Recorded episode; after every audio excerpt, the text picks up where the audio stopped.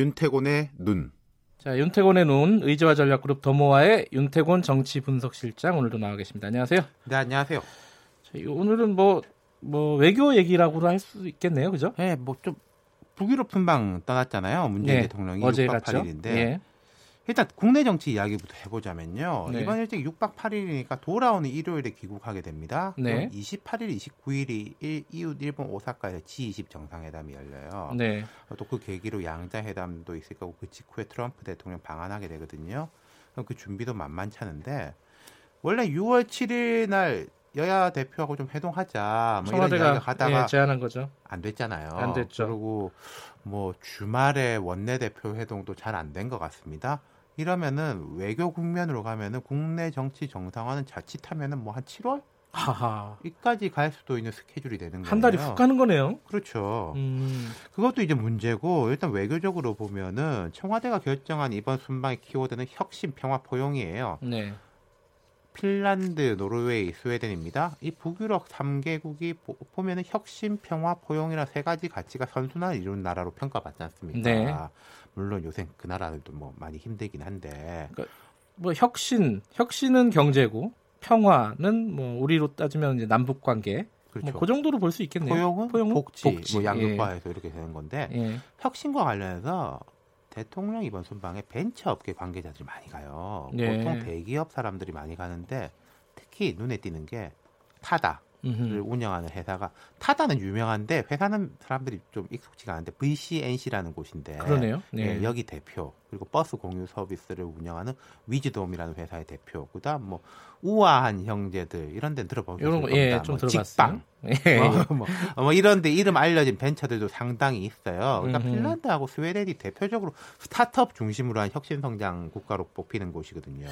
이게 지금 사실 우리 사회에서 이 뭐 타다 같은 그리고 택시 이쪽이랑 막 갈등이 굉장히 심하잖아요. 이재용 대표하고 최종구 금융위원장 등 설전 벌이고 그랬죠. 네. 이번 선- 순방이 어떤 신호탄이 될지도 모르는 게 무슨 말이냐면은 우리 정부가 소득주도 성장, 혁신 성장, 공정 성장 이렇게 세 바퀴를 굴리겠다. 음흠. 정권 출범 때부터의 이제 그렇죠. 프레임이에요. 네.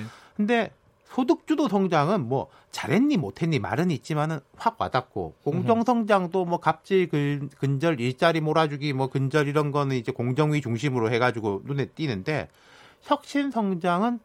잘 안 된다. 이건 정부에서도 이야기하는 거거든요. 바깥에서도 이 제 이 말하지만은. 혁신 성 경제 현- 혁신 성장에 힘을 쏟겠다 이렇게 볼 수도 그것에 있겠네요. 대한 상징적인 이번 음. 행보일 것이다. 이번 네. 이제 순방에서 경제적으로 보자면 그게 크다는 거죠. 예.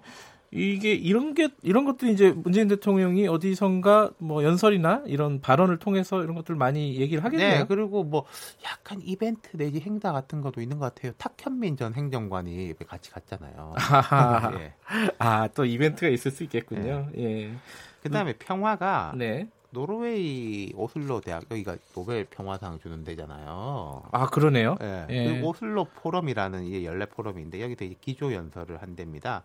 그러니까 한반도 프로세스, 그다음 한반도의 영구적 평화 정착을 위한 뭐 우리의 계획 이런 걸 설명한다고 해요.